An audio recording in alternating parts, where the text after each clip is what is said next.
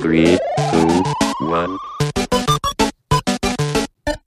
Welcome to Spielekeller. Und damit herzlich willkommen im Spielekeller, Folge 102. Schön, dass ihr heute wieder zuhört mit meiner Wenigkeit und dem unglaublichen. Man kann ihn gar nicht anders beschreiben als den bestaussehendsten Mann hier in diesem Podcast, Herr Hahner. Schön, dass Sie wieder mit dabei sind.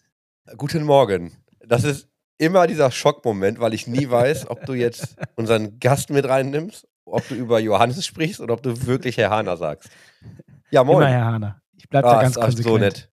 Dabei bist du doch viel hübscher. Das glaube ich tatsächlich nicht, aber es ist schön, dass wir uns heute wieder sehen. Ja, stimmt. Wir hatten ja äh, Pause. Ja, es fühlt sich tatsächlich auch so an, als ob wir eine kleine Pause gehabt hätten, muss ich ganz ehrlich sagen. Ja. Wir hatten eine Doppelfolge aufgenommen an einem Tag und dann hatten wir die Woche danach nicht aufgenommen und somit sind wir heute wieder nach so gesehen zwei Wochen zusammen. Und ja, es fühlt sich an, als ob irgendwas weg war. Und ich glaube, ohne jetzt zu lügen, alle, die jetzt hier in diesem virtuellen Raum sitzen, sind gesundheitlich angeschlagen. Ich glaube ja auch. Also irgendwas geht gerade um. Ähm, ja. Wie geht's dir?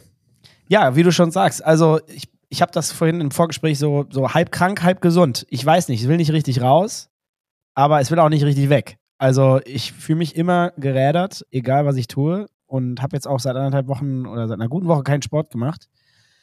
Würde aber gerne wieder. Ich habe Angst vor Routinen, die man verliert. Äh, deswegen, ähm, ja, mal gucken. Vielleicht mal leicht irgendwas anfangen. Aber ich bin auf jeden Fall verschnupft und, und körperlich ein bisschen angeschlagen. Wie ist es denn bei dir? Ja, ähnlich. Also ich war erkältet. Das ging dann irgendwann noch weg. Es hat gedauert, wie lange es halt immer dauert. Ich hatte aber immer noch Probleme mit der Nase. Ne? Also Nase so ein bisschen zugesetzt und Nebenhöhlen so leicht zu. Aber war, ist nicht mehr richtig ausgebrochen. Ja. Und ähm, hat mir jetzt letzte Woche Mittwoch äh, auf dem Rückflug kam das halt. Ne? Das war halt, das kam extrem schnell, war dann auch sofort Donnerstag da. Und zwar mit Vollgas, hat sich nicht langsam aufgebaut. Ist jetzt, glaube ich, gerade wieder auf dem Rückzug. Ah. Und äh, schauen wir mal. Also ich, es geht mir gut, aber ich merke halt, äh, was wenn die Nebenhöhlen zu sind und der Kopf sich so komisch anfühlt. Ja. Ähm, mag ich überhaupt nicht. Brauchen wir bessere Medikamente. Aber tatsächlich ähm, hoffe ich, dass es bald wieder besser ist. Abgesehen davon geht es mir aber fantastisch. Das freut mich sehr zu hören. Und äh, wie machen wir das heute? Gehen wir direkt Vollgas rein. Wir haben noch ein paar News und wir haben noch so Themen, die Potenzial für, für mehr Gespräche haben.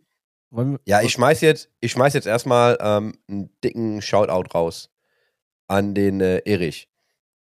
Der ja, eh, also ich glaube, wenn wir, wenn wir Ultras hätten, würde er mit dem Megafon vorn stehen. Um das sinnbildlich zu formulieren.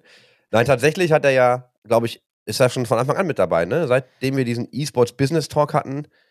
also immer Erich ist schon sehr Front. lange dabei. Ich weiß nicht, ob von Tag 1, aber ich sag mal so, wenn du mich fragen würdest, wer war als erstes da, würde ich Erich sagen. Weil mir nicht, Ja. mir würde nicht einfallen, wer vor ihm da war, der mir aufgefallen ist. Zumindest. Und immer, so. immer viel, viel Feedback gegeben, viel konstruktives Feedback, immer viel Meinung auch gehabt zu Sachen. Ja. Ähm, wir haben auch viele Twitter-Diskussionen gehabt oder halt Gespräche. Wir haben dann auch viele Gespräche gehabt über äh, Discord.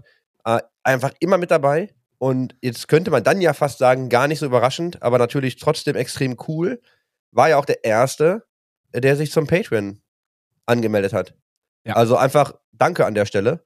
Äh, es ist wirklich extrem gewertschätzt. Ich hatte appreciated im Kopf. Ich musste einmal kurz überlegen, ähm, wie ich es richtig übersetze. Wie heißt das denn? Aber ja, wir wertschätzen das extrem. Danke dafür. Ja, kann ich nur weitergeben, also oder genauso beantworten. Vielen, vielen, vielen Dank, Erich. Äh, freut uns natürlich sehr, dass du vor allen Dingen auch schon so lange aktives Mitglied bist und das jetzt auch noch äh, auf andere Art und Weise auch noch äh, sozusagen ähm, uns unterstützt. Also wirklich mega gute Sache.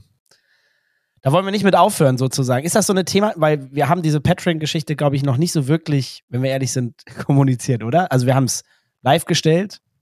Wir haben es, glaube ich, mal so im Nebensatz erwähnt. Oder es wurde auf LinkedIn viel mehr erwähnt als durch uns, habe ich das Gefühl. Ja, und ich traue mich, glaube ich, nicht. Es fühlt sich ein bisschen an wie Betteln. Ja, wir, deswegen haben wir, glaube ich, auch noch nie darüber geredet, oder? Ist das wirklich, weil wir, wir ignorieren das so ein bisschen, oder? Wie geht's dir denn damit? Also, wie, wie geht's dir Ja. denn damit, wenn du jetzt so einen Aufruf startest? Fühlst ja, du dich also damit sag's dir, wie es oder? ist. Wenn ich mich ein bisschen unwohl fühle, dann rede ich einfach nicht darüber. Ja. Und du, also, ja, ich, also, wie soll ich dir das sagen? Also, wenn ich, es ist ja, wie du schon sagst, wenn man nach etwas fragt, ist das ja immer erstmal nicht so einfach. Ähm, äh, also für die meisten Menschen. Und ich glaube, uns geht es da ein Stück weit ähnlich. Man muss das schon maximal fühlen, dass man es dann mit einem guten Gewissen irgendwie raushauen kann. Aber wir haben ja lange darüber gesprochen, wie wir das, wie wir das machen wollen oder ob wir es machen wollen und haben dann gesagt, lass es uns probieren. Gemeinsam mit Johannes haben wir darüber viel gesprochen auch. Und äh, unser Ziel ist es ja, dieses Jahr weiterzumachen und vor allen Dingen Johannes auch mit im Boot zu halten. Und äh, Johannes ist bald mit seinem Studium durch. Äh, und der Mann ist uns sehr ans Herz gewachsen. Nicht nur, weil er ein richtig cooler Typ ist, sondern weil er auch richtig was drauf hat. Und wir eigentlich die Hoffnung haben, dass wir ihn halten können.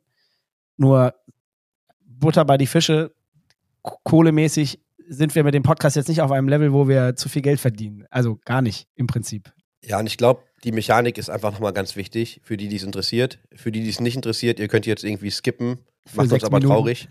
ähm, also es geht, wir machen ja kein Geld damit. Uns geht, also wir verdienen damit kein Geld. Darum geht es uns auch nicht. Es geht uns gerade wirklich nur darum, dass wir Johannes halten, weil er uns die Arbeit abnimmt und es eigentlich, wenn wir ehrlich sind, ich glaube, Johannes mindestens zur Hälfte dazu beiträgt, dass es den Podcast überhaupt noch gibt, weil wir sonst den Arbeitsaufwand, glaube ich, gar nicht mehr so bewältigen könnten, ne? Weil wir müssen, es gibt viel zu organisieren. Sieht noch nicht viel aus, ist aber tatsächlich Arbeit.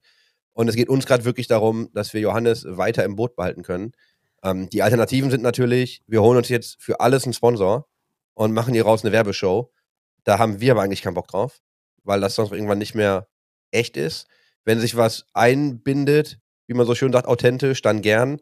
Ja. Ansonsten eigentlich weniger gern gesehen bei uns. Ähm, ja, also eigentlich geht tatsächlich alles, was über Patreon reinkommt, äh, in die Paywall für Johannes. Ja, ich streiche das Minus eigentlich sozusagen, außer vielleicht Reisekosten für ihn noch. Aber ist eigentlich fast das Ist aber auch, jetzt dann nicht mehr Payroll, aber ist auch ja. Johannes. Alles andere, was jemals an Kosten entstanden ist, haben Chris und ich übrigens selber bezahlt sozusagen. Ne, wenn man mal, wenn da mal was gekommen ist. Also muss man auch mal vielleicht so dazu sagen. Naja, und da, das ist das eine. Die Qualität des Podcasts ist auch deutlich stabiler und besser geworden, seitdem Johannes da ist. Aber das Schöne und Erfreuliche ist, wenn wir Johannes halten können, hat er natürlich auch noch mehr Zeit als vorher. Dementsprechend haben wir die Chance auf mehr Content, äh, vor allen Dingen auf B2B-Ebene in der Gaming- und E-Sport-Industrie. Und wir würden das halt sehr, sehr gerne tun.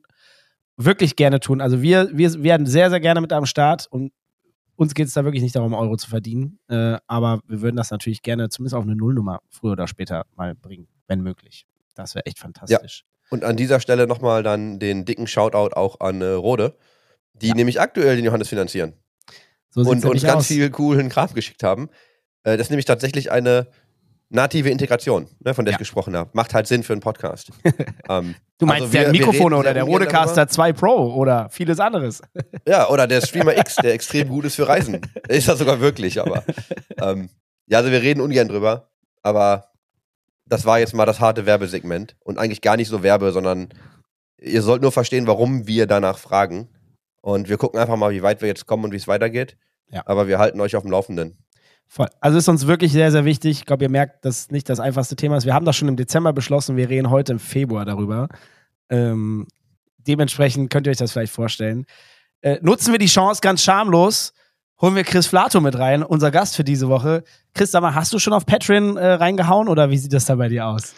Äh, ja, tatsächlich noch nicht. Ähm, aber wenn ihr hier das so erzählt, dann wird es definitiv höchste Eisenbahn, ähm, dass ich mir da mal einen Account mache. Ähm, ja, aber hallo erstmal. Guten Morgen.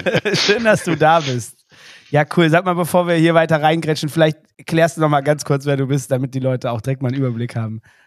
Ja, natürlich, sehr gerne. Also äh, ich kann mich den beiden hier nur anschließen. Meine Stimme ist auch ein bisschen belegt, man hört es vielleicht. Bei mir weniger gesundheitlicher Natur.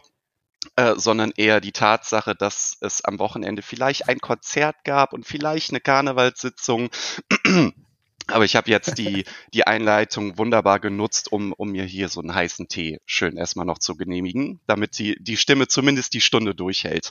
Ähm, Genau, mein Name ist Chris Flato. Ich äh, habe eine eigene Agentur, nennt sich Yellow House. Wir machen äh, Kommunikations- und Consulting-Dienstleistungen im E-Sports- und Gaming-Segment haben da ein paar tolle Kunden und Projekte an Start, ähm, wie unter anderem die Freaks for You Gaming, über die wir, glaube ich, heute auch noch mal kurz reden, äh, Gamer Legion, wir haben in der Vergangenheit auch viel für EFG oder für Porsche gemacht, äh, für 9gag, für äh, Escape from Tarkov und ähm, ja, sind da recht äh, schön und breit aufgestellt. Aber ich denke dazu äh, später mehr.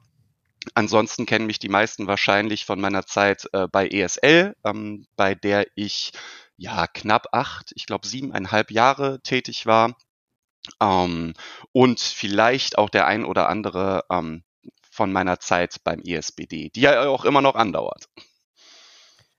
Ich, ich möchte mal kurz noch aus, ich, ich schärfe das Profil, was mir bei Chris einfällt, wenn ich an Chris denke.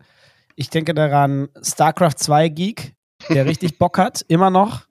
Dann denke ich daran äh, Bonjour History.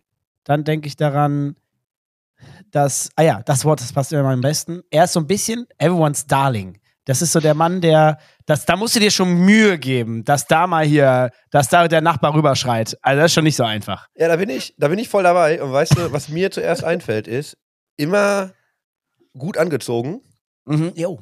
eloquent Wow. in der Ausdrucksweise. So, das und einfach so, das hat so Schwiegersohn-Material. Weißt du, so im klassischen, das ist gar nicht negativ gemeint. Aber das geht so in dieses Everyone's Darling. Da Absolut. bin ich halt voll dabei, ne? Also das sehe ich halt einfach exakt genauso. Man, gut, der Podcast hat kein Video, sonst würde jetzt jeder sehen, dass ich hier ein bisschen rot anlaufe und das liegt nicht am roten Tee, den ich gerade trinke. Und das Also vielen- ist auch tatsächlich aber ernst dafür. gemeint.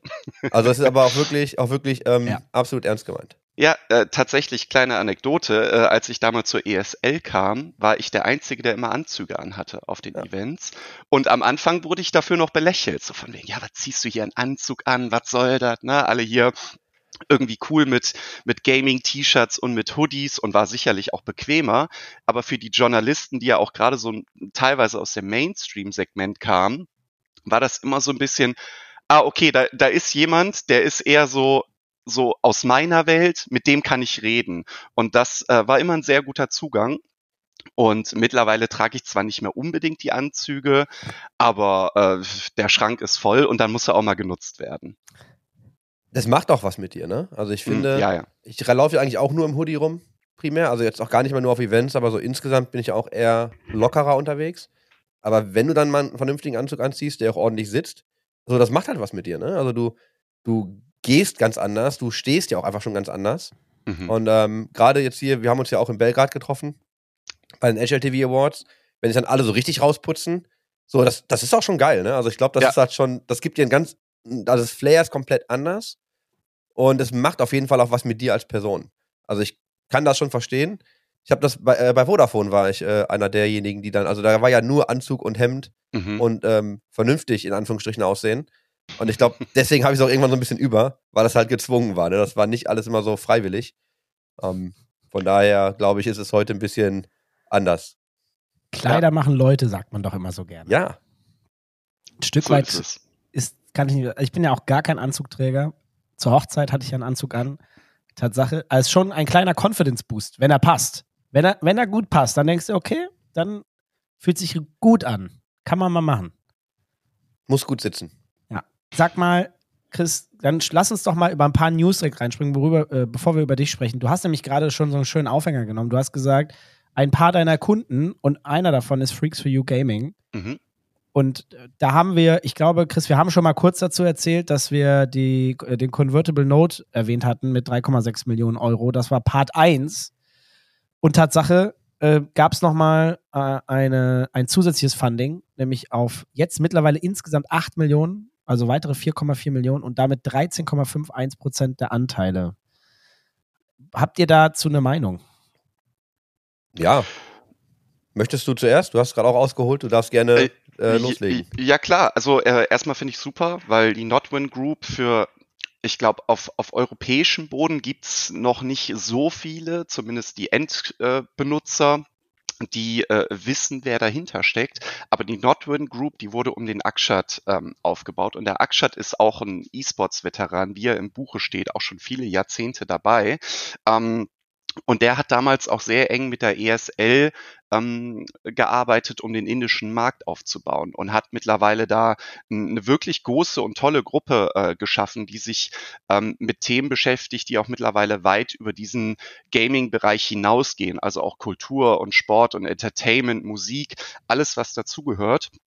Und ich glaube, da sind diese Synergien, von denen man ja immer so gerne spricht, äh, auf jeden Fall gegeben, dass Freaks da einen tollen Platz gefunden hat, äh, um die Notwin-Gruppe ein Stück weit zu befruchten, aber natürlich auch gegenseitig ähm, da was Tolles aufzubauen für den europäischen Markt. Ähm, weil die, die sind zwar auch groß im Thema mobilen E-Sports und allem, was dazu gehört, Aber Freaks for You, wie wir sie ja kennen, sind natürlich enorm stark, was, was PC-Gaming und, und E-Sports und Co. betrifft. Und äh, ich denke, da können die sich gegenseitig super weiter aushelfen. Also ich finde, es ist eine tolle Sache. Auf jeden Fall auch mal wieder sehr positive News für äh, ja, den, den E-Sports Winter, der so häufig diskutiert wird. Ja, ich kann da einfach nur mit drauf. Ne? Also ich glaube, Akshat halte ich für unheimlich intelligent. Also der, wenn er dir auch Ratschläge gibt, die sind immer gut. Ich mag ihn auch einfach menschlich extrem gern. Ähm, und einfach für Kontext. Also Akshat macht ja unter anderem die Dreamhacks in Indien. Hat jetzt ganz frisch, haben die die Comic-Con India acquired. Mit der Gruppe auch, also mit Notwin Gaming. Ähm, also da geht es halt auch schon mehr dann in Richtung ähm, ne, Entertainment und alles, was so festivalmäßig um Gaming herumhängt. Und als Signal, weil wir ja immer jetzt, wie Chris auch gesagt hat, über diesen Winter gesprochen haben, ist ja nicht nur, dass er in Freaks investiert hat, sondern jetzt halt ja auch nochmal nachgeschoben hat mit der Gruppe. Ich glaube, das ist vor allem auch ein gutes Signal für Freaks, ne? weil wie auch immer dieses neue Konzept aussieht, ähm, scheint es ja so solide zu sein, dass nochmal Geld nachgeschossen wurde. Und äh, also deswegen meinte ich auch, ne, ich halte Akshat für unheimlich intelligent. Der wird sein Geld auch einfach nicht verbrennen. Ne? Dafür ist er dann auch irgendwie zu erfahren. Ist natürlich ein Investment, man weiß nie, was passiert. Aber für mich signalisiert das vor allem, dass das äh, Freaks-Konzept auch einfach vermutlich sehr solide aussieht, was ja extrem positiv ist. Ich hau auch noch einen drauf, setze mich auch mit drauf, kann das alles unterstützen. Ich glaube grundsätzlich für den Markt ein total gutes Zeichen. Äh, andererseits glaube ich auch für Freaks persönlich ein großer Erfolg ähm, und bringt auch natürlich eine Menge Ruhe rein und man kann sich aufs Arbeiten konzentrieren. In einer Zeit, die nicht so einfach ist, muss man auch mal ganz offen dazu sagen, das wissen wir ja alle. Von daher bin ich äh, total happy. Also ich glaube, das ist ein mega großer Success, auf den alle da stolz sein können. Und äh, ich drücke jetzt auf jeden Fall die Daumen für die nächsten äh, Monate und vor allen Dingen das, also dieses ganze kommende Jahr und alles, was darüber hinaus noch kommt. Also Hut ab, finde ich richtig gut. Also freut mich. Ist irgendwie ja. sehr, sehr positiv. Weniger, weniger gute News, ist ja auch schon jetzt eine Weile her. Wir hatten ja Pause ist äh, gar nicht so unerwartet, aber in dem Falle ist natürlich, dass Microsoft äh, 1900 Mitarbeiter entlassen hat.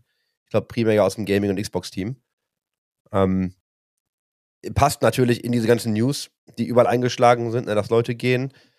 Muss man sich jetzt fragen, war das, war das wirklich unerwartet nach dieser Monster Acquisition? Na, das ist, glaube ich, so, gerade auch mit, mit, was wir dann noch über Riot mitbekommen haben, das sind ja einfach auch, da war mein Feed ja einfach komplett voll von äh, Riot-Mitarbeitern, die entweder noch da waren oder dann auch ne, gegangen wurden. Ähm, also du siehst halt schon, dass nach und nach Stellen abgebaut werden. Jetzt bei Microsoft natürlich ein Fall, du hast so eine riesen Acquisition. Ich glaube, dass da Layoffs passieren, ist erwartet. Würde ich jetzt in den Raum werfen. Weiß nicht, wie eure Meinung dazu steht, also aussieht. Mm, also, na, kann man mich hören? Hallo? Hallo? Ja, ja. Ja, okay.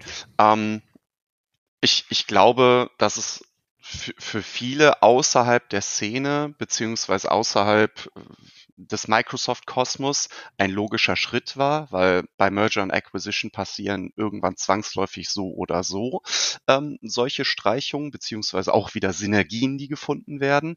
Ich glaube aber auf der anderen Seite war, war jeder so gehypt über die Aufnahme von Activision Blizzard und den anderen Studios ähm, und der ähm, ähm, der CEO der Nadella, der ist da natürlich auch rumgelaufen und zu den, zu den Standorten gegangen, hat äh, auch große Reden geschwungen, wie toll es ist, dass sie jetzt alle eine große Familie sind und gemeinsam an den Produkten arbeiten. Ich, ich glaube, dass was den Zeitraum betrifft, dass viele noch nicht damit gerechnet haben, dass es so plötzlich passiert, weil das ist ja gerade wirklich im letzten Jahr erst über die Bühne gegangen nach langer Vorbereitungszeit. Und ähm, man, man hätte wahrscheinlich vermutet, okay, das ganze Thema, weil das ist ja auch ein riesiger Tanker jetzt, das braucht erstmal ein, zwei, drei Jahre, um sich so ein bisschen zu konsolidieren, um, um dann auch äh, entsprechende Problemzonen zu, zu identifizieren. Und ähm, deswegen, glaube ich, kam es für viele jetzt sehr plötzlich und das war, glaube ich, auch so ein bisschen das Narrativ, was die Leute dann so überrascht hat. So, ne? Vor ein paar Monaten noch in im Activision Blizzard Headquarter äh, gewesen und gesagt, hier, ne, alles toll und super und wir sind jetzt eine große Family und jetzt im Januar äh, direkt 11 Prozent der Family quasi einmal ja, verabschiedet. Ja, Ach nee, 8 glaube, was sorry, man da, 11 waren, waren ja Riot. Riot, ja. ja. Also was man da aber, glaube ich, immer vergisst ist, und das hast, das hast du natürlich recht, wie man es als Außenstehender wahrnimmt, ich glaube, ganz offen, das, das lese ich auch häufig, wenn ich Artikel lese, so aus dem E-Sports über ne, Merger, Acquisitions und diese ganzen Bereiche. Man, also, du hast ja auch gesagt, lange Vorbereitungszeit. Und ich glaube, Teil dieser Vorbereitungszeit ist natürlich auch zu sehen, hey, wo ist das synergetisch und wo können wir dann irgendwie Leute, also in Anführungsstrichen, rauswerfen? Ne, also, wen brauchen wir denn eigentlich nicht mehr? Weil du hast einfach wahrscheinlich doppelte Funktionen, also in vielen Fällen. Und man vergisst dann einfach immer, dass diese Diskussionen ja auch schon Teil des ganzen Prozesses sind. Ne? Also man muss natürlich nicht immer sofort dann den, also den, diesen Trigger ziehen und sagen, okay, ne, wir haben das jetzt über die Bühne gebracht, jetzt schmeißen wir die alle sofort raus. Also manchmal verstehe ich schon, dass es dann irgendwie sehr schnell danach passiert. Aber die Diskussionen fangen ja viel früher an. Das ist ja auch manchmal, wenn du so einen Artikel liest wie, ja, das wurde jetzt plötzlich verkauft und das passt ganz gut jetzt in genau das, was jetzt gerade passiert, wo du dir vorstellst, ja, aber die Gespräche zu dem Verkauf, die haben ja schon viel früher angefangen. Also man, man verkauft ein Unternehmen ja nicht in einer Woche. Ne, und wer glaubt, dass das so schnell geht, habe ich noch nicht erlebt, habe ich auch noch nicht gesehen, sondern da ist ja ein langwieriger Prozess dahinter. Ne, also es dauert ja wirklich Monate, wenn nicht sogar Jahre bei so einem Riesentanker. Ähm, da gehören natürlich solche Gespräche schon früh mit dazu. Ja, also ich glaube, ihr habt das meiste schon gesagt. Also erstmal grundsätzlich ist es natürlich, äh, es spiegelt natürlich irgendwie ein bisschen da, wie die Lage generell gerade ist auf dem weltweiten Markt, auch in unserer Branche vor allem, vor allen Dingen auch Games-Branche. Ist einfach gerade nicht gut. Ähm, natürlich ähm, gibt es immer verschiedenste Faktoren, äh, gerade jetzt auch mit der Blizzard Activision-Thematik, äh, habt ihr ja gerade auch schon erläutert. Aber es ist natürlich nie schön zu sehen. Ne? Ja, ich glaube, Christoph hat es gerade gesagt, in der Timeline hat man so viele Nachrichten gesehen wie lange nicht. Also wie noch nie. Ich habe noch nie in meiner Timeline so viele Leute gesehen, die ich kenne, die ich schon mal getroffen habe, mit denen ich gearbeitet habe oder indirekt gearbeitet habe, die gesagt haben, hey, ich habe heute die Nachricht bekommen, ich bin raus oder gestern, wo ich denke, yo, okay, das Ansage. Das sind Leute, da, da wird ja zum Greifen nah. Ne? Eine Zahl ist erstmal schwierig zu greifen. Irgendwie 1100 Leute hier, 2000 Leute da, 1000 Leute da. Dann hörst du irgendwie ein Drittel bei Discord und so. Aber das ist alles irgendwie nicht zum Greifen, bis du auf einmal Gesichter dahinter siehst oder die Menschen kennst und Verbindungen dazu hast. Auf einmal wird es dann, also wie es ja bei allem irgendwie ist. Das ist schon äh, keine schöne Situation insgesamt. Vor allen Dingen, weil es ja natürlich jetzt auch so überall durch alle Bereiche durchgezogen wird gerade. Ne? Das ist schon. Und ich habe auch die Sorge, und ich sehe es ja, der Markt ist einfach wirklich gerade nicht der einfachste, dass auch noch ein, der eine oder andere auch hinterhergeht. Ob es jetzt immer so Riesendinger sind, ne? ob da jetzt immer direkt 10% der Belegschaft, aber da mal fünf Leute, da mal zehn Leute, da mal 50 Leute und so weiter und so fort. Das wird uns, glaube ich, noch das Jahr begleiten, habe ich so das Gefühl. Also wird nicht das letzte Mal in diesem Podcast sein, tippe ich. Ja, komm, dann schmeiße ich euch eine schöne Nachricht hin. Yo. StarCraft. Juhu. Gewinnt, vielleicht, also darf ich sagen, gewinnt wieder ein bisschen mehr an Relevanz, vielleicht schon, weil ist ja tatsächlich so, StarCraft 2 kommt jetzt auf die ganz große Bühne des eSports World Cup. Und plötzlich starten auch Teams wieder StarCraft. Oh, ja, ich will sagen Verticals, ne, weil ein Team ist es ja wahrscheinlich eher weniger, aber halt so ein, ein Roster, ne? Also StarCraft gewinnt wieder an Mainstream-Relevanz. Finde ich super. Hab natürlich ein bisschen was mitbekommen, auch im Vorfeld schon. Ich weiß immer nicht, was man dann immer genau erzählen darf und was nicht, aber ähm, wie umtriebig größere Teams waren in letzter Zeit, das war schwer zu verkennen. Zuletzt hat jetzt, glaube ich, gerade die letzte, letzte größere war Vitality. Die haben sich im Prinzip ein paar der besten Spieler der Welt geholt. Maru, einer der besten Terraner aller Zeiten. Äh, Solar, auch ein Publikumsliebling, auch in der europäischen Szene. Also haben sich vier Spieler insgesamt geholt und sicherlich auch ein bisschen Geld reingesteckt. Und ja, ist trotzdem immer noch viel günstiger als ein Counter-Strike-Team oder ähnliches. äh, logischerweise. Und trotzdem hast du natürlich die Möglichkeit, ganz oben mitzuspielen und Punkte zu sammeln äh, für den E-Sport World Cup. Und ähm, ja, also das ist natürlich gut für StarCraft 2, weil natürlich auch mehr Hype kreiert wird. Ich habe gesehen, dieses äh, Twitter-Video von Vitality hat auch innerhalb von ein paar Stunden irgendwie halbe Million Aufrufe oder sowas. Also hilft natürlich, um Relevanz zu schaffen. Für, fürs Spiel, für die Community mega. Von daher, ich sehe es jetzt erstmal positiv, weil der eSport World Cup findet statt und also davon gehe ich stark aus und jetzt wird StarCraft mit dabei sein.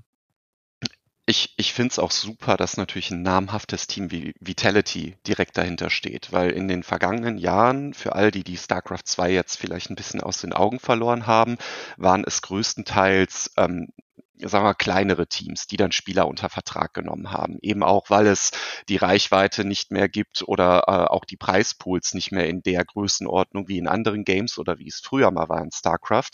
Mm, und das Schöne daran ist, wenn so ein großes Team dahinter steht, dass es eben nicht nur mehr Reichweite generiert, sondern auch einfach eine ganz andere, ganz anderes Quality Management hinter den Spielern dann steht. Auch was die die Narrativentwicklung betrifft und das in Szene setzen der Spieler. Ähm, ich finde, das hat teilweise ein bisschen gefehlt in der Szene in den vergangenen Jahren. Ähm, aber vielleicht gibt es ja jetzt noch ein paar andere große Teams, die äh, auch den Schritt wagen. Es wäre auf jeden Fall ein kluger, weil Reichweite ist wieder da, Geld ist auch wieder da. Warum nicht? Glaubt das jetzt ihr, sorry, Dennis, glaubt ihr, dass das sustainable ist? Weil, also die Debatte bei so Spielen wie StarCraft ist ja immer, in der Regel ist ja ein Spieler und selbst wenn du dir jetzt irgendwie zwei oder drei holst, ist es ja ein, ist ja ein 1v1-Game, ne? wenn du das in, aus Tournament-Basis spielst. Ich weiß, dass bei Fnatic damals diese Entscheidung ja so ein bisschen beeinflusst wurde, genau dadurch, weil man halt das Team stärken wollte und sagen wollte, hey, wir sind ein Team. Ich, damals hat er noch Hearthstone gespielt für Fnatic. Und da ging es dann so ein bisschen darum, hey, wir wollen aber eigentlich Fnatic-Fans und wir fokussieren uns auf Teamspiele. So, jetzt hast du sowas wie den, den World Cup, wo das plötzlich relevant wird. Da geht es um sehr viel Geld. Jetzt fangen natürlich Teams wieder an, sich äh, StarCraft-Spieler zu holen. Wird das jetzt sowas wie Dota, weißt du, wo alle auf das International hinspielen? Und wenn sie es dann irgendwie nicht gewinnen, dann disbandet sich auch alles komplett wieder? Oder glaubt ihr, dass das wirklich nachhaltig StarCraft jetzt stärken kann? Ich glaube schon, dass es StarCraft nachhaltig stärken kann, weil ich nicht davon ausgehe, statt es heute, solange es den eSport World Cup gibt, ähm, dass die Leute dann die Teams, so wie liebe Grüße an Jan Dominikus, damals Mousesports jedes Mal wieder das Dota-Team rausschmeißt, nachdem es sich nicht qualifiziert hat oder Erster geworden ist. Ich glaube, hier lohnt es sich dann, die Spieler auch zu halten. Die Community ist natürlich kleiner als in League of Legends oder Counter-Strike äh, beispielsweise, aber sie ist halt immer noch im Core sehr stark. Sie ist, sie ist sehr äh, committed zu dem, was sie tut. Das heißt, du sehr treue Fans, das darf man auch nicht vergessen. Kaufkräftige Fans hast du auch noch äh, und gut erzogen. Da kommen wir auch noch übrigens mit dazu. Also man merkt schon den Unterschied. Äh, das ist halt, das sind die alte, das ist schon die alte Community. Aber ich glaube, preis-leistungsmäßig, wenn du jetzt guckst, was gibst du für, was kostet der Dollar, was kriegst du dafür? Ich glaube, das ist nicht so ein schlechter Deal für, mit einem StarCraft-Spieler, um ehrlich zu sein. Ich glaube, das ist echt in Ordnung im Verhältnis zu Counter-Strike jetzt beispielsweise. Da ist alles sehr, sehr, sehr teuer. Da kostet ja ein Spieler schon bald so viel wie vier Spieler. Ne? Also nicht unwahrscheinlich tatsächlich. Genau. Äh, ich ich glaube, Chris hatte da einen wichtigen Punkt. Ähm, wenn man es mit früher vergleicht, waren, glaube ich, auch die Möglichkeiten der Teams limitiert, ne, auch was das eigene Brandbuilding betrifft. So, Du hattest natürlich einige, einige Topseller wie ein G2 oder ein Team Liquid damals, die ihre Spieler und, und Marken ja auch wirklich gut in Szene gesetzt haben. Ähm, aber das waren so ein bisschen die einzigen, die damals äh, tatsächlich auch die Zügel in die Hand genommen haben, als StarCraft so groß war und so populär. Ich glaube, wir sind da jetzt in einer ganz anderen Zeit dass Teams da auch eine ganz andere Expertise und auch Möglichkeiten haben, das mittlerweile auf eine andere Schiene zu fahren, um auch eben diese Spieler als Teil der Brand zu integrieren. Ähm, aber nichtsdestotrotz, es steht und fällt natürlich mit dem Investment. Ne? Also sollte jetzt in zwei, drei Jahren ähm, der eSports World Cup sagen, nee, wir möchten kein StarCraft mehr, das wäre natürlich herb. Ne? Also es geht jetzt vielleicht auch darum, im Zuge dieses, dieses Signals, dieser Leuchtturmwirkung, auch andere Zweit-, Dritt-Turniere vielleicht auch noch mit aufzubauen, um den Schwung da mitzunehmen und das Ganze ein bisschen in der Breite aufzustellen es bleibt spannend, sagen wir mal so. Ist die, den Link, den ihr da so schön vernetzt habt, äh, ich, Johannes war es, glaube ich. Schön übrigens zu sehen, dass zwei Europäer übrigens äh, die Master, Summer und Winter Masters gewonnen haben, ähm, nämlich Cyril und Clem, Franzose. Äh, und der All-Time-Champion hier, Cyril, der eigentlich immer ganz oben dabei ist. Ja, es gibt, wir haben jetzt noch ein paar News. Wir können das mal einfach ganz hart abkürzen, weil wir jetzt echt lange über News sprechen. Ja. Ähm, Katowice läuft. Ich weiß nicht, ob ihr hinfahrt. Ähm, flieg am Donnerstag, ich freue mich drauf. Dann haben wir, ich glaube, also Apple hat Vision Pro jetzt diese Brille gelauncht. Äh, die Memes sind phänomenal geil. Ich weiß nicht, ob ich mit dem Produkt beschäftigt habe. Ich würde das gerne nochmal irgendwann thematisieren, weil der Tenor ist so ein bisschen, das ist wie das iPhone. Alle lachen jetzt gerade drüber, es braucht halt irgendwie keiner. Aber es wird halt die Art und Weise, wie wir interagieren mit vielen Dingen, massiv verändern. Ne, und dann so in fünf bis zehn Jahren ist das auch gar keine Frage mehr. Also jetzt gerade ist sie eher so Early Adopter Stage. Dann habe ich aber ein Thema, über das ich gerne sprechen will, einfach nur kurz, weil ich fand, also ich fand es erst lustig und dachte mir dann, wie geil ist das eigentlich? Also äh, Peter Thiel, ne, Milliardär, vielleicht schon mal gehört, äh, fundet gerade die Enhanced Games und die wurden auch betitelt als die Olympics on Steroids. Und zwar ist das quasi eine Veranstaltung ähnlich der Olympischen Spiele, aber die Athleten dürfen offiziell dopen. Wie finden wir das? Spannend. Ja, Chris, du darfst gerne anfangen als erstes. Ich. Dann Geil. zieht er sich raus. Das ist okay. Ja, nee, äh, Gast, ne? Also. Äh, Genau, also ich fand das Wort spannend schon sehr passend, weil ähm, ich habe da, glaube ich, eine sehr gemischte Meinung dazu. Also auf der einen Seite bin ich ein sehr großer Fan, auch als äh, ehemaliger Leistungssportler, äh, wenn man wenn man sich selbst so betiteln darf, ähm, bin ein sehr großer Fan von einem sauberen Sport. Das so oder so. Ähm, aber ich habe ja auch im Vorfeld zu euch beiden gesagt, das ist so ein bisschen wie diese, diese äh, ja, Phantomdiskussion, die man damals im, im Deutschunterricht hatte, wo es dann äh, drüber ging, okay, wie argumentiert man richtig? Ähm, ne, gibt es Pro und Contra, so von wegen Rauchen auf dem Schulhof. Und ein großes Thema war dann, zumindest in, in meiner Kindheit, das weiß ich noch, äh, das Thema, okay, Sport, und wer ist nicht eine Überlegung wert, wenn man ein Olympia oder ein großes Sportevent dann quasi mit, ähm, mit Performance Enhancing Drugs gestalten würde, ähm, damit da alles abläuft, was ne, ebenso ist und man den äh, restlichen Sport entsprechend sauber halten kann. Das heißt, jeder, der äh, sich dazu berufen fühlt, etwas zu nehmen, der geht dahin und äh, bei dem Rest bleiben wir dann einfach und ähm, haben da vielleicht dann einen komplett sauberen Sport. Ähm, dementsprechend find, glaube ich, gibt es da sicherlich auch Pro-Argumente für. Äh, wird die Zeit zeigen. Also ich denke, wir, wir schauen uns das Ganze mal an.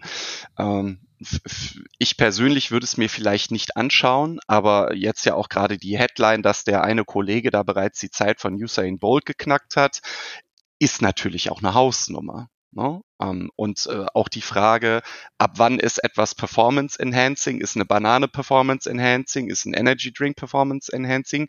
Nein, obwohl Energy Drinks, glaube ich, dürfen sie auch nicht trinken. Aber ne, ab wann ist etwas wirklich so deklariert, dass es die Performance äh, steigert? Und ich glaube, das ist natürlich fest festgelegt durch das Olympische Komitee. Die haben ja auch ihre Liste, was die Leute einnehmen dürfen und was nicht. Aber irgendwo muss man ja auch diesen Cut machen. Das heißt auch, dass, sagen wir mal, saubere Sportler natürlich bis zu diesem Cut alles Mögliche ausreizen, um eben zu diesem Punkt zu kommen. Und da stellt sich halt mir auch die Frage, wie weit ist dann auch der nächste Schritt über diese, über diese Line drüber? Also auch eine sehr ethische Frage. Ja, also ich weiß nicht, wie es euch geht. Ich bringe jetzt mal ein Beispiel. Ich habe mein Leben lang natürlich immer gerne an der Konsole und am Computer gespielt und ich habe nie, schon als Kind, nie gerne mit Cheats gespielt. Und also, ne, Age of Empires erinnere ich mich. Oder Ich wollte sagen, 1. Du hast nicht bei Age of Empires Nein. 1 gecheatet. Nein, ich habe es gehasst. Ich habe es gehasst, wenn die Leute da ihre Unbesiegbarkeit, Unlimited Resources, was auch immer. Ich war einfach nicht der Typ dafür. Ich hab's, es ist sehr präsent in meinem Kopf.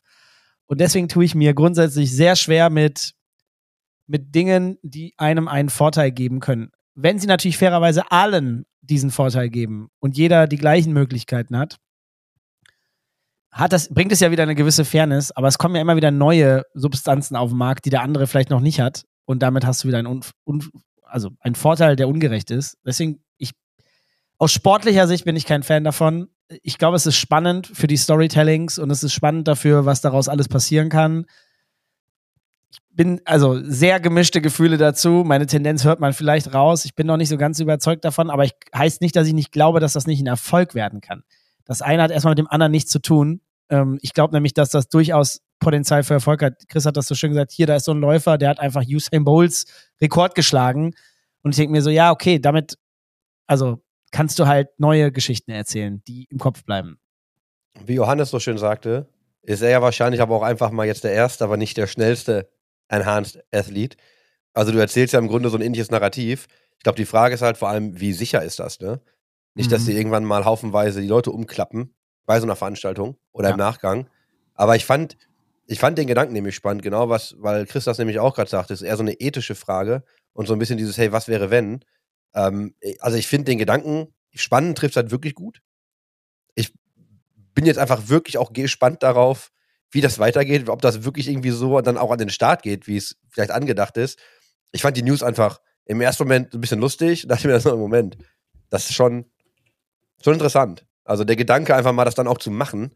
Ich glaube, ich habe sehr viele kleinteilige Fragen, also ich muss mich mehr damit beschäftigen. Ich wollte aber mal ins Rennen schmeißen, weil ich äh, den Gedanken ganz interessant fand. Einigen wir uns auf spannend. Spannend ist super. Ja. So, weitere spannende Geschichten von Herrn Flato. Jetzt haben wir so lange über anderes Zeug gequatscht. Magst du einfach mal in deinem Werdegang ausholen? Du hast gerade gesagt, du warst Leistungssportler, wenn du dich als solcher selbst bezeichnen darfst. Magst du da mal Kontext geben? Aber natürlich gerne. Ja, Leistungssportler, das ist ja immer so eine, so eine Dimension von A bis Z, denke ich, ähm, als wann man sich als solcher betitelt. Ich habe aber mit Gott mit neun Jahren Badminton angefangen, weil ich damals äh, kein guter Teamspieler war und Fußball ging überhaupt nicht, weil ich auch zwei linke Füße hatte. Und mein Onkel hat irgendwie immer Badminton gespielt und da dachte ich, komm, give it a try und ähm, habe auch sehr lange gespielt, war auch im Landeskader und habe auch international ein, zwei Turniere mitbekommen äh, mitgenommen. Aber wie es dann halt so ist, sobald man dann so in die 16, 17, 18 Jahre reinrutscht, dann gibt es auf einmal andere Themen, die Priorität haben. Und dem, dementsprechend hat sich das Ganze so ein bisschen verlaufen. Also ich spiele heutzutage tatsächlich auch noch. Ähm, Gut, ich habe jetzt ein Jahr ausgesetzt, da kommen wir gleich äh, noch drauf zu sprechen.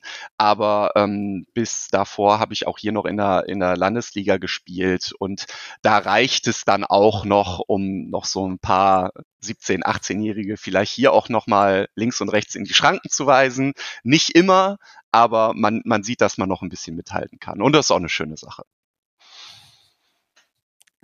Dann, aber lass uns doch, lass uns, weil wirklich die Zeit, glaube ich, wir haben jetzt wirklich viel gequatscht. Lass uns doch mal gerne ein bisschen konkreter über dich sprechen und wirklich über deinen Werdegang. Du Ja. hast es vorhin eingangs natürlich schon so ein bisschen erwähnt, was du gemacht hast. Aber Okay. wie bist du ins Gaming gekommen und oder in E-Sport vor allem am Anfang? Und, und wa- wie ist dein Werdegang denn da auch gewesen? Okay, pass, pass auf, ich, äh, ich stampf das jetzt alles mal ein bisschen chronologisch ein. Ich denke, äh, ne, im, in der Frage der Zeit sind wir da ähm, äh, uns alle einig. Ich habe damals angefangen ähm, mit, mit E-Sports tatsächlich als Zuschauer. Also StarCraft 2, haben wir jetzt ja schon mehrere Male drüber gesprochen, habe ich damals verfolgt. Ich habe auch mal auf dem ESL-Server Counter-Strike 1.6 gespielt vor 20 Jahren oder so. Ähm, ach nee, vor 19, weil ne, äh, wegen Altersbeschränkungen und so natürlich.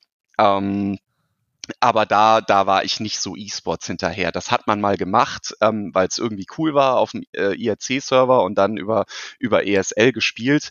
Aber meine wirkliche Berührungspunkte mit dem E-Sport war tatsächlich, als StarCraft 2 rauskam. Wir haben früher auch viel ähm, äh, Warcraft 3 auf den LANs gespielt. Und ein Kollege kam dann zu mir und meinte, hey, hier ist äh, so ein RTS rausgekommen, das ist wie Warcraft nur im, in Space. und da war ich natürlich dann auch direkt ein bisschen angetan, habe mir damals auch äh, diverse E-Sports-Inhalte angeguckt, also von der WCS ähm, über Day 9 und äh, Homer J äh, im deutschen Markt. Ähm, äh, was vielleicht Ei, ei, ein, ei, noch ei, ein ei. Begriff war. Ja, ja, der ist ja jetzt auch in andere Sphären abgerutscht mittlerweile. Aber damals hat er guten StarCraft-Content gemacht, muss man sagen. Und ähm, im Zuge dessen äh, habe ich dann einen Menschen kennengelernt, äh, und zwar den Niklas Behrens. Ähm, das ist äh, seines Zeichen ein äh, Pro-Gamer gewesen, damals fürs Team AI gespielt. Und den habe ich damals einfach mal auf äh, Facebook angeschrieben, als der nämlich ein Announcement rausgehauen hat und meinte, hey, äh, Leute, ich äh, gehe jetzt mit Homer J äh, getrennte Wege, ich will was eigenes aufbauen. Äh, long story short, ähm, das war dann einer der Gründer von Bonjour.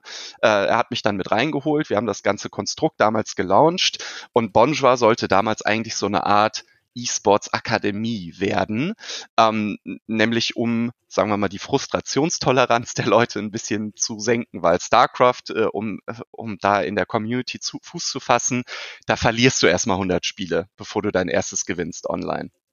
Und wir dann mit dieser sehr tollen Mission, das Ganze äh, auch in den Mainstream zu holen und E-Sport salonfähig zu machen, haben wir uns dann an den Markt gewagt. Und das Thema ist gut angelaufen. Also wir waren dann auch auf diversen äh, Events unterwegs, hatten eine gute äh, YouTube-Reihe. Ich habe sogar den Dennis damals mal interviewt auf der NorthCon, also äh, was auch schon wieder 15 Jahre her ist oder 10 Jahre oder so. Ähm, ja, war eine, war eine gute Zeit auf jeden Fall. Und ähm, dann habe ich aber auch zeitgleich ähm, äh, einen richtigen Job gesucht, weil ich auch mit, ähm, mit meinem vorherigen dann auch durch war und äh, habe dann ein Job-Opening bei Turtle Entertainment gesehen. Das war der damalige Mutterkonzern von der ESL. Und äh, das war dann auch in Köln und ich habe mich beworben und wurde tatsächlich auch genommen. Äh, Fun Fact auch hier, mein erstes Interview war damals mit dem Michael Bister, der auch heutzutage für den Take arbeitet.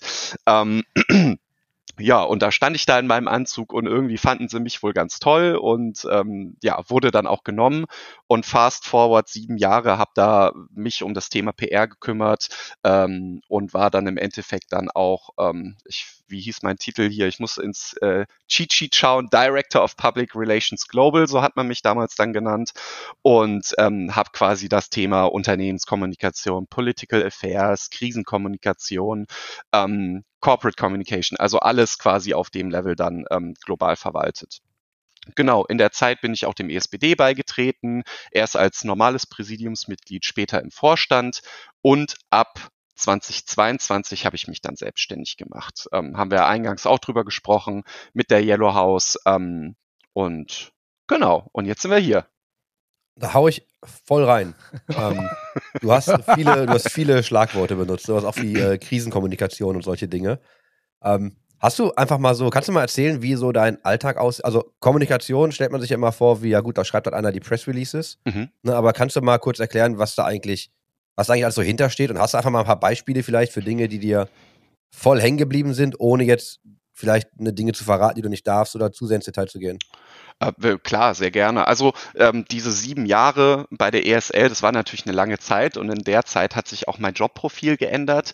Ähm, Im Grunde genommen kannst du es gut in zwei Stationen unterteilen. Die erste war so ein bisschen deutscher Markt und irgendwann aber auch internationaler, dann auch mit Führungsverantwortung und so weiter und so fort.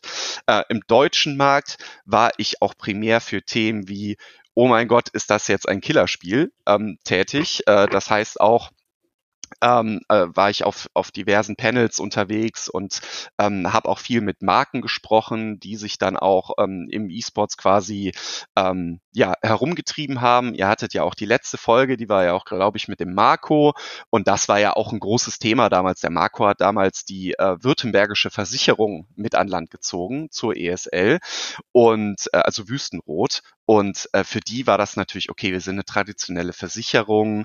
Ähm, wie sieht das hier aus? Ne? Wie gehen wir auch mit dem Thema um? Das heißt, man hat auch sehr häufig dann äh, sich in Calls mit diesen Menschen wiedergefunden, wo es dann darum geht, okay, wie schaffen wir ein Narrativ? Wie sprechen wir zu der Zielgruppe?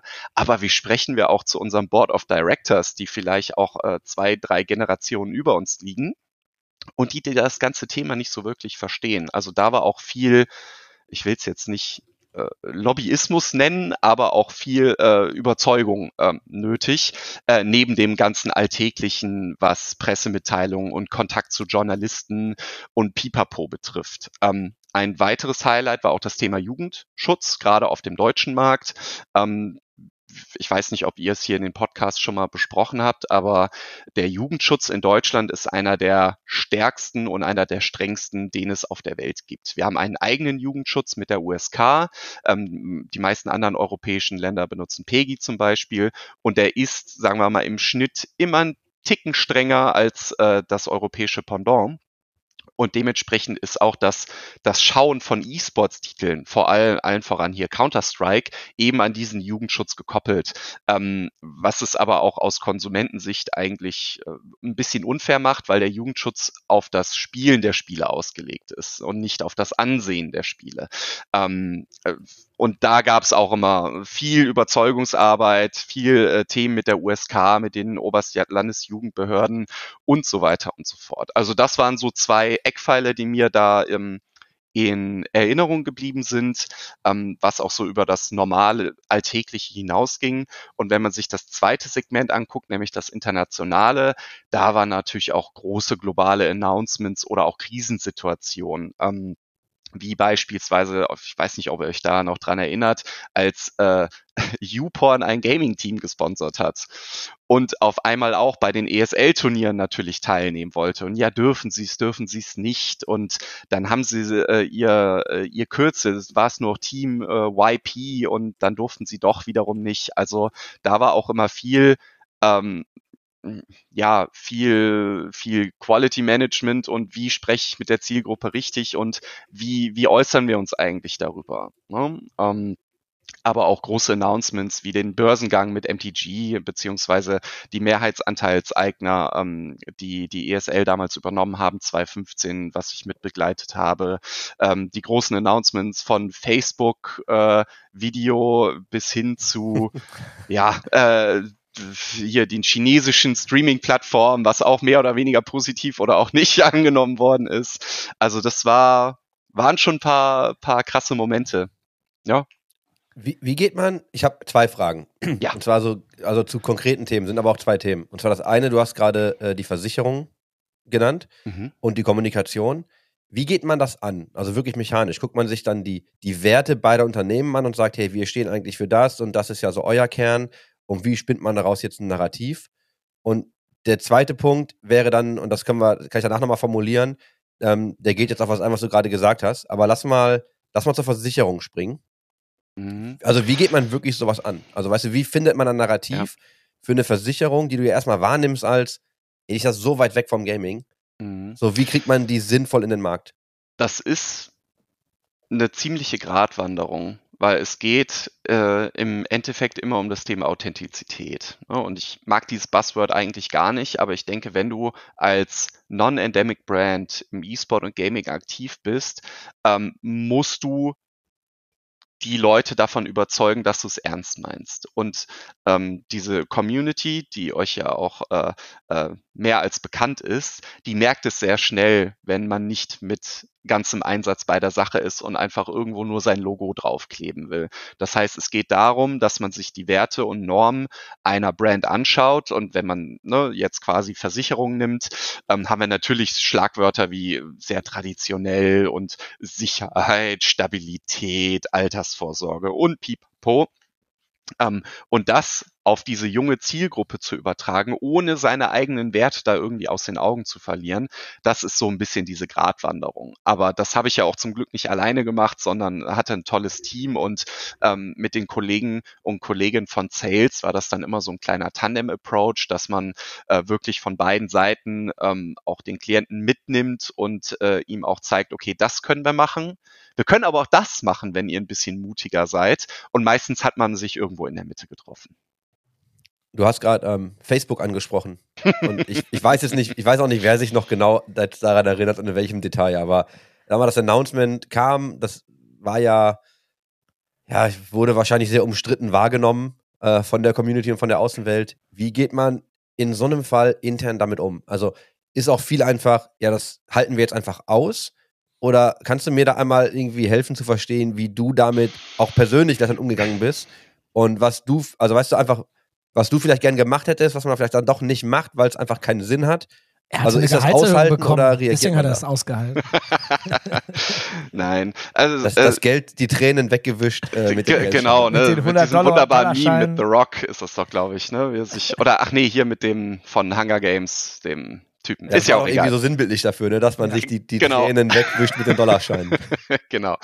Also, äh, das war eine wunderbare Story, weil das ähm, äh, sehr diametral, also sehr unterschiedlich wahrgenommen wurde intern äh, auf der einen Seite und extern auf der anderen Seite. Der Markt war damals so aufgebaut, dass ein Twitch oder ein YouTube dir keinen ich will nicht sagen, keinen müden Cent dafür bezahlt haben, dass du auf ihrer Plattform warst, aber zumindest hat es sich bei weitem nicht gelohnt. Ähm, weil diese, ähm, diese Plattformen natürlich auch groß geworden sind mit dem E-Sports und äh, wie es häufig so ist, was immer so war, das will man dann auch gerne kostenlos so behalten. Das heißt auch, dass natürlich die, die äh, ähm, E-Sports-Inhalte, die die ESL damals dort entsprechend auf der Plattform gespielt hat, ähm, das war jetzt kein großer Medienvertrag oder zumindest war er auch nicht äh, so aufgestellt, dass man da ähm, et etwas in der Breite aufbauen könnte.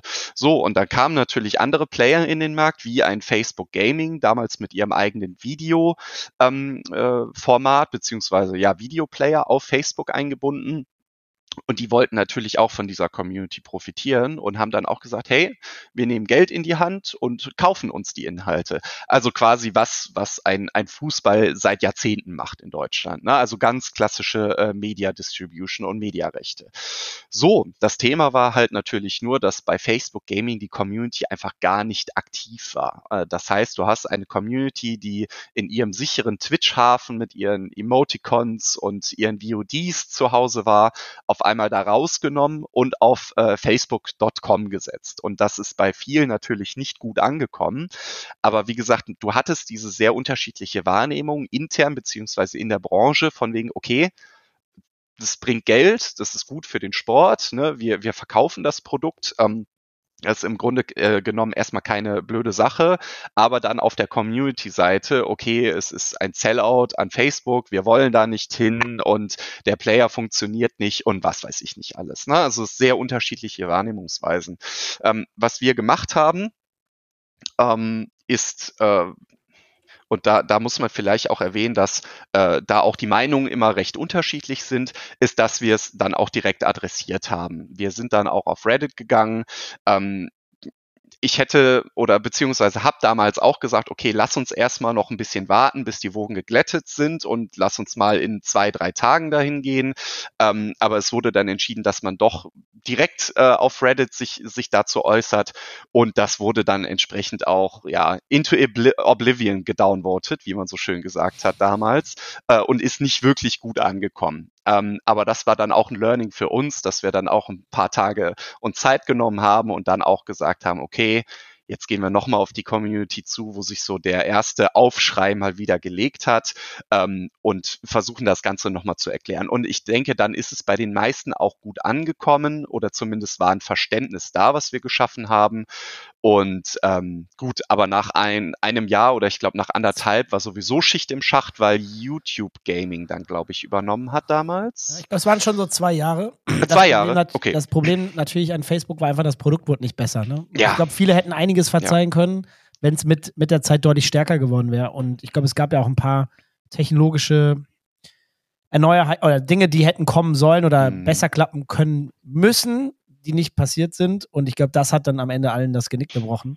Aus rein wirtschaftlicher Sicht kann ich das ja wahrscheinlich nachvollziehen. Aus rein Produktsicht und Community-Feeling ja. ist das natürlich eine 6 von 6. Äh, kann man halt nicht machen. Ne? Ja. Also, ja, schwierig. Genau, aber wir haben es überlebt und äh, ja. tatsächlich dieser, dieser Übergang zu YouTube Gaming war dann auch ein sehr guter, ne? weil dann konnte man wirklich auch im Narrativ sagen, okay, wir gehen wieder zurück dorthin, wo die Community zu Hause ist. Es ist vielleicht kein Twitch, aber der YouTube-Player, der funktioniert sehr gut. Auch dort gibt es eine Community und das war dann auch, ähm, wurde recht positiv aufgenommen tatsächlich.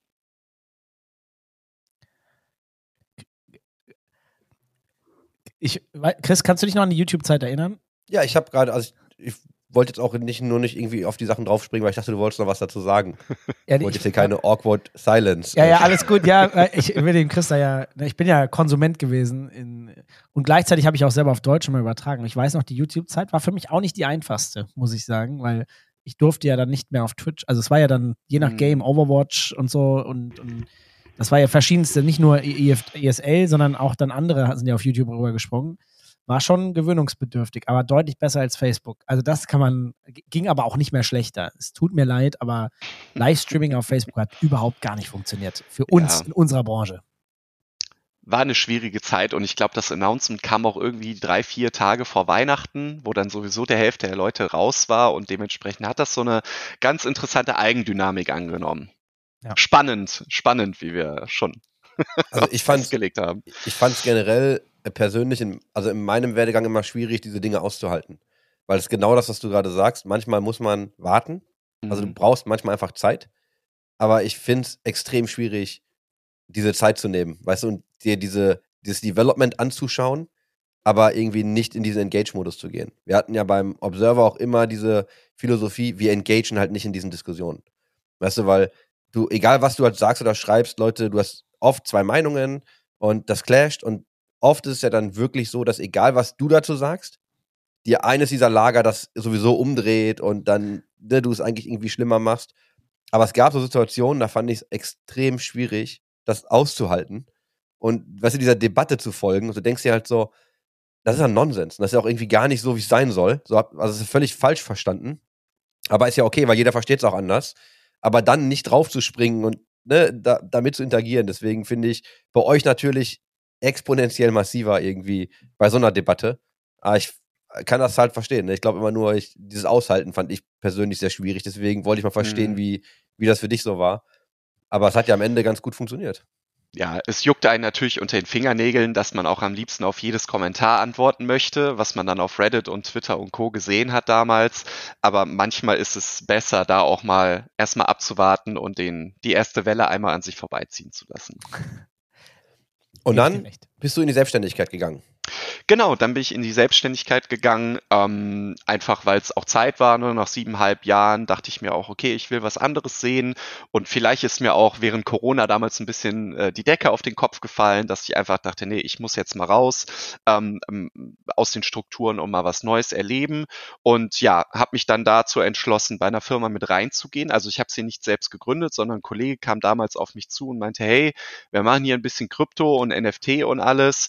Äh, wir sind alles Anfang 20er, haben einfach gar keine Ahnung von, äh, von Personalführung und Geschäftsführung.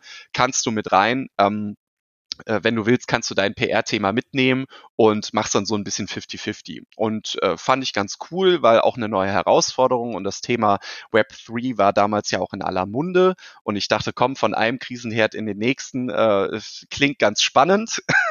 und genau, dann habe ich bei Yellow House angefangen.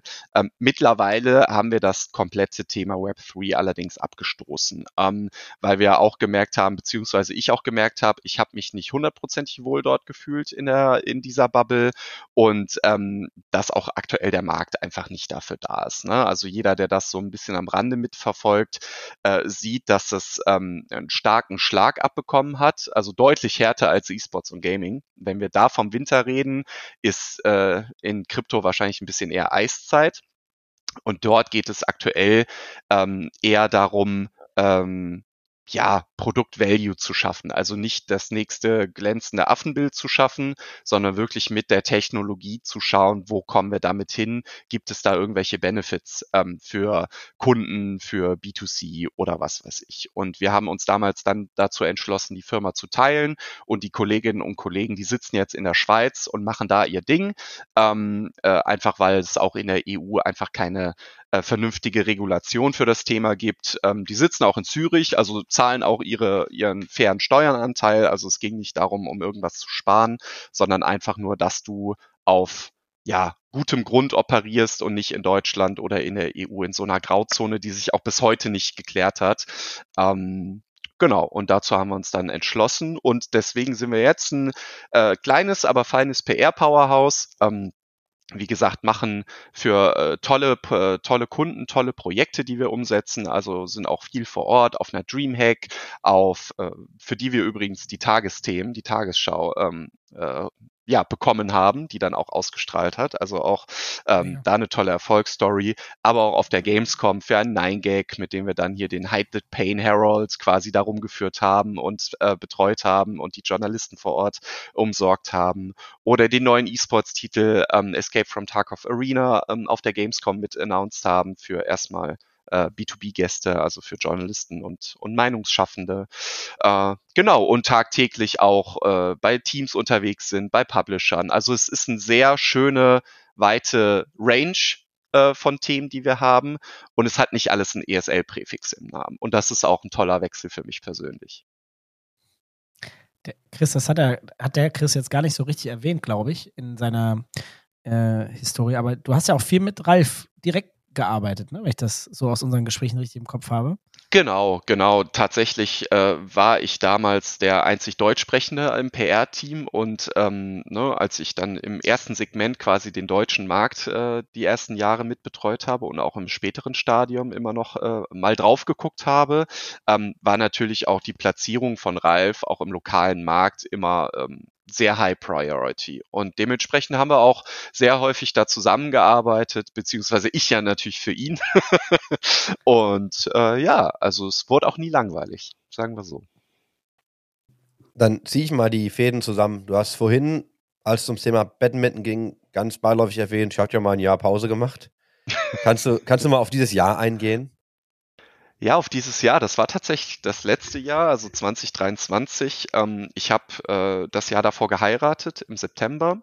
Ähm, und äh, wir haben uns eigentlich schon 2020 dazu entschlossen, dass wir einmal eine kleine Auslandsreise machen. Also wir sind sowieso immer sehr gerne im Urlaub, auch mal weiter weg und äh, wollten dann 2020 im April nach Indonesien fahren für einen Monat. Ich habe mir auch den kompletten Monat freigenommen. Ich hatte noch ein paar Überstunden übrig und äh, meine Freundin damals auch ja, und dann kam halt so eine globale Pandemie um die Ecke und hat gesagt, nee, äh, wir streichen eure Flüge und das wird jetzt leider nichts. Und da haben wir uns dann, ähm, als wir dann einen Monat auf unserem Balkon verbracht hatten, was auch schön war, ganz klar, aber natürlich nicht das, was wir wollten, ähm, haben wir uns dann dazu entschlossen, dass wir irgendwann mal so richtig weggehen und uns einmal so mindestens ein halbes Jahr rausnehmen aus dem Job und aus dem Leben und ähm, einfach mal was anderes erleben. Und ich war dann ja auch schon ja länger als zehn Jahre berufstätig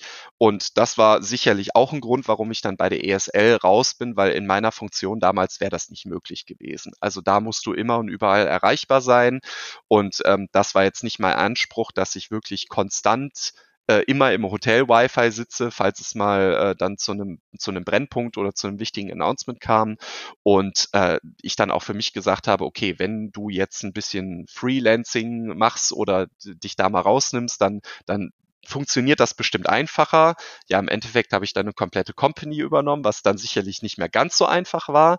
Aber wir waren dann von Januar und wir haben auf Kuba gestartet, also wirklich auch ein krasser Kulturschock direkt am Anfang, sind dann runter, äh, Mittel Südamerika, ganz nach Patagonien, haben auch diverse Länder mitgenommen, also auch den ähm, Amazonas in Kolumbien, wir waren auf den Galapagos-Inseln, wir waren in Ecuador, wir waren in Chile und Argentinien und sind dann von äh, ganz im Süden, ähm, sind wir dann nochmal sieben Wochen mit dem Auto rumgefahren und sind dann von Santiago de Chile nach Neuseeland, von Neuseeland nach Australien, von Australien nach äh, Bali und dann noch mal ein bisschen Malaysia und dann war das ja auch schon rum. Chris, wie du hörst, man verdient sehr gut als PRler. Äh, ja, also ich glaube, äh, sag mal, hast du noch eine Stelle frei? Also ich würde anfangen. Ja, sag Bescheid. Ja, also ich glaube, deine Rate kann ich nicht ganz zahlen, Dennis. Ich, ne, ähm, ich nehme auch die, die, die ausreicht, damit ich auf die Galapagos-Inseln, auf die Mittel-Südamerika, Neuseeland schaffe. Das reicht. Gehe ich mit.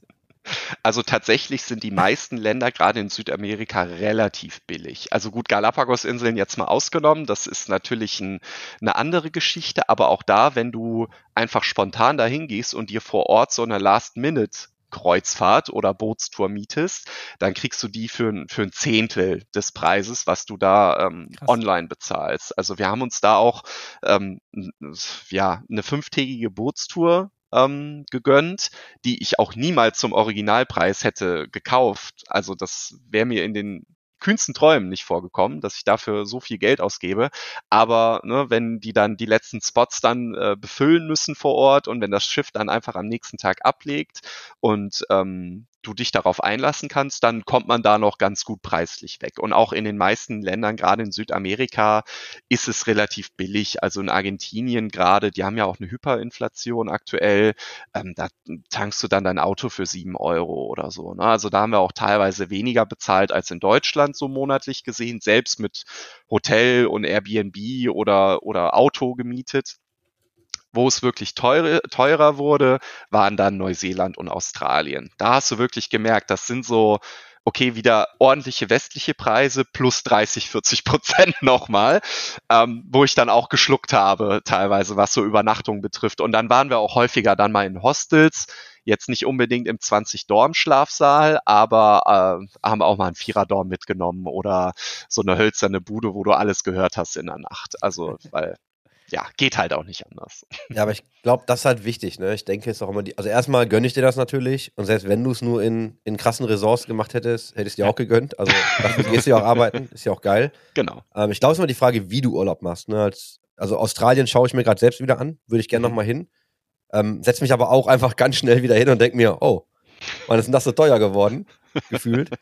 Ja. Hab aber auch, also als wir auf Hawaii waren, haben wir auch ähm, alles gemacht, ne? So wirklich von Resort bis hin zu Zelt.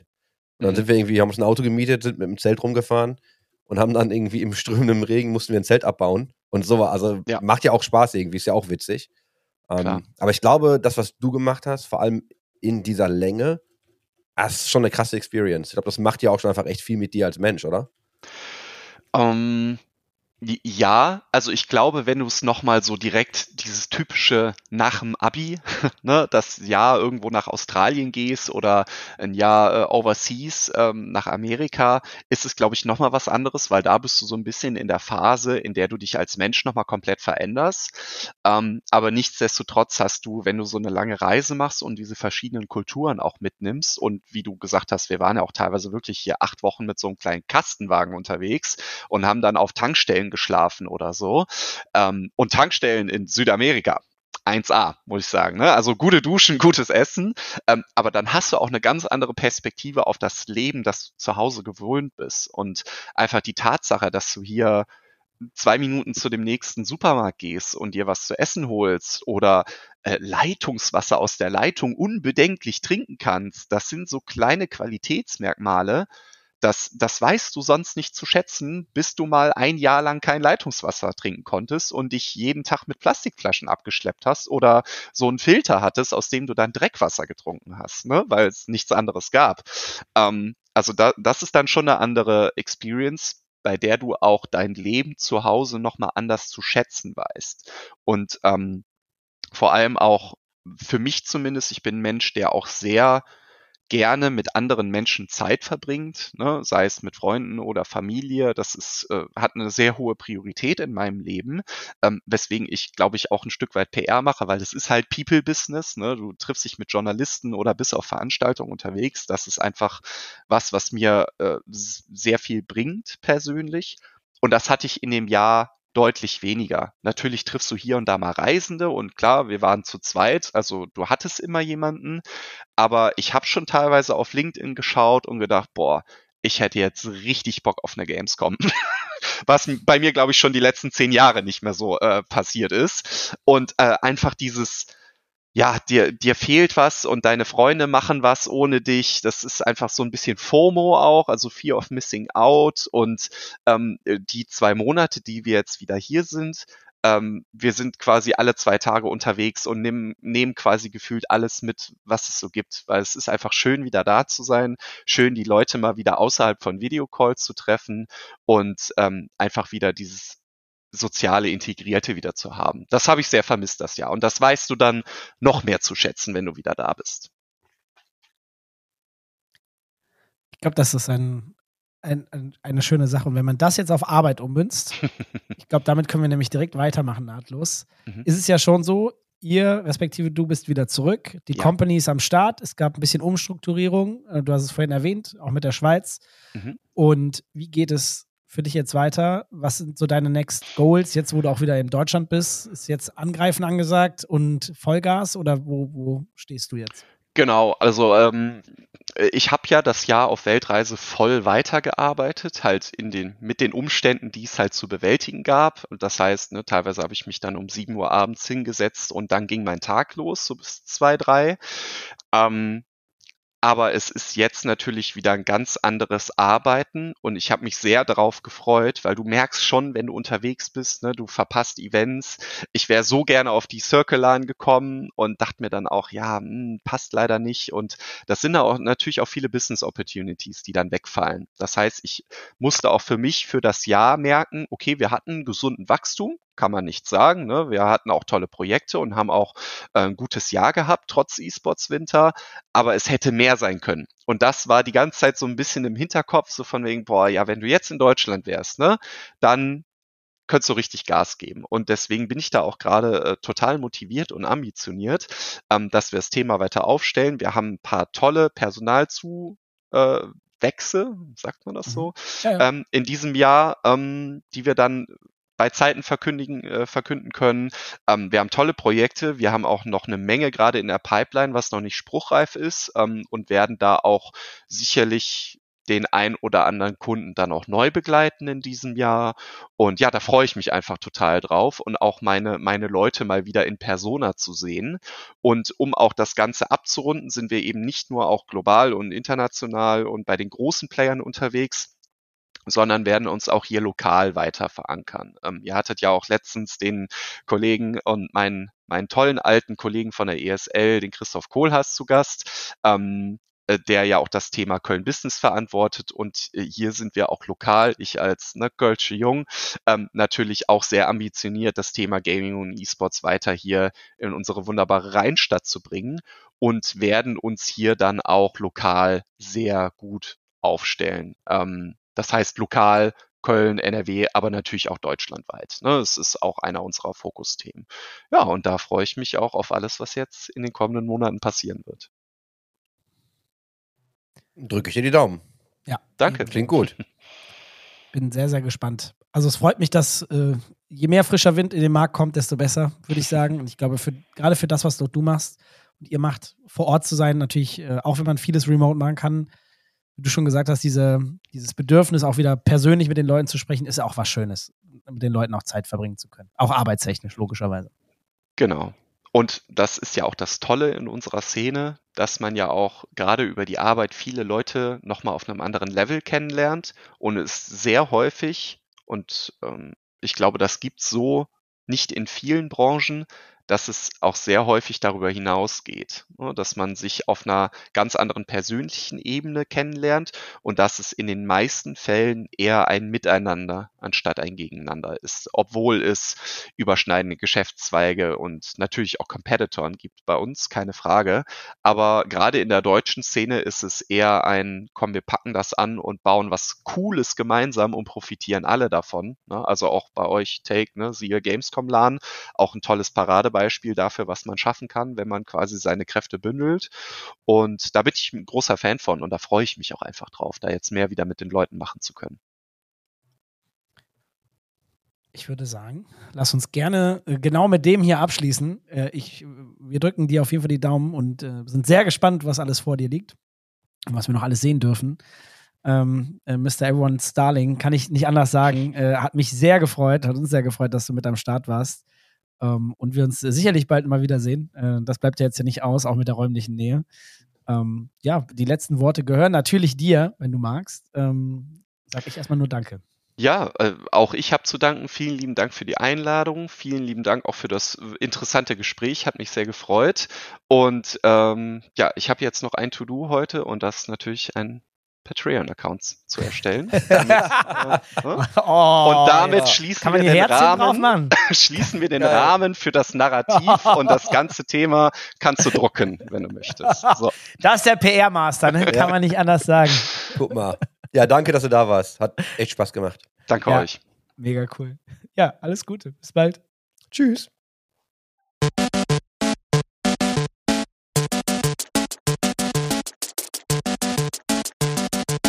System shut down.